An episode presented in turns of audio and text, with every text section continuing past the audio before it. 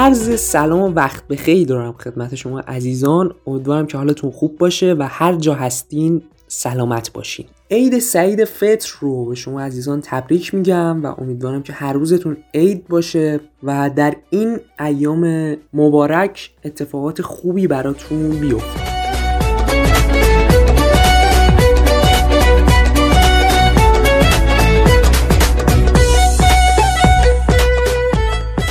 همونطور که می‌دونین انتخابات 1400 هم ثبت نام اولیه نامزدها شروع شده و نامزدهای انتخابات طی پنج روز به ساختمان وزارت کشور میرن و ثبت نام اولیه رو انجام میدن. اما امسال تفاوتش با سالهای گذشته در قانونیه که شورای نگهبان یکم محدودترش کرده و همین باعث شد که از نامزدهای همیشه حاضر در صحنه و عجیب قریب چهار سال چهار سال قافل بمونیم و نبینیمشون.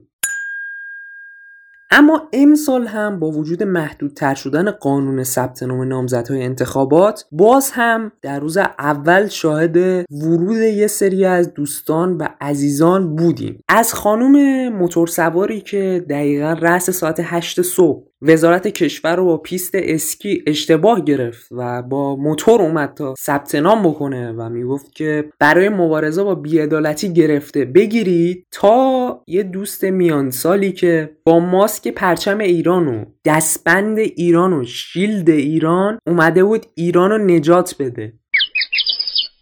ایشون که گفتن حاضر نیستم با خبرنگارا مصاحبه بکنن.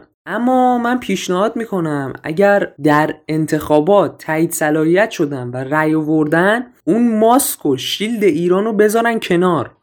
چون واقعا برای نجات ایران به ماسک و شیلد نیاز نیست و به زودی واکسن می‌زنیم. البته نوع ایرانیش.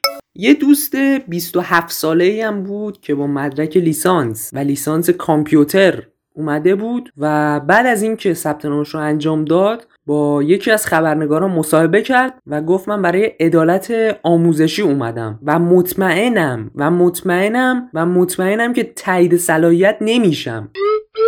یعنی این اطمینان در عدم تایید صلاحیت شدن رو که نمی‌دونم ایشون از کجا آورده. اگر من داشتم اگر می‌خواستم انتخابات هم برم و عدالت آموزشی رو اجرا بکنم نمی‌رفتم.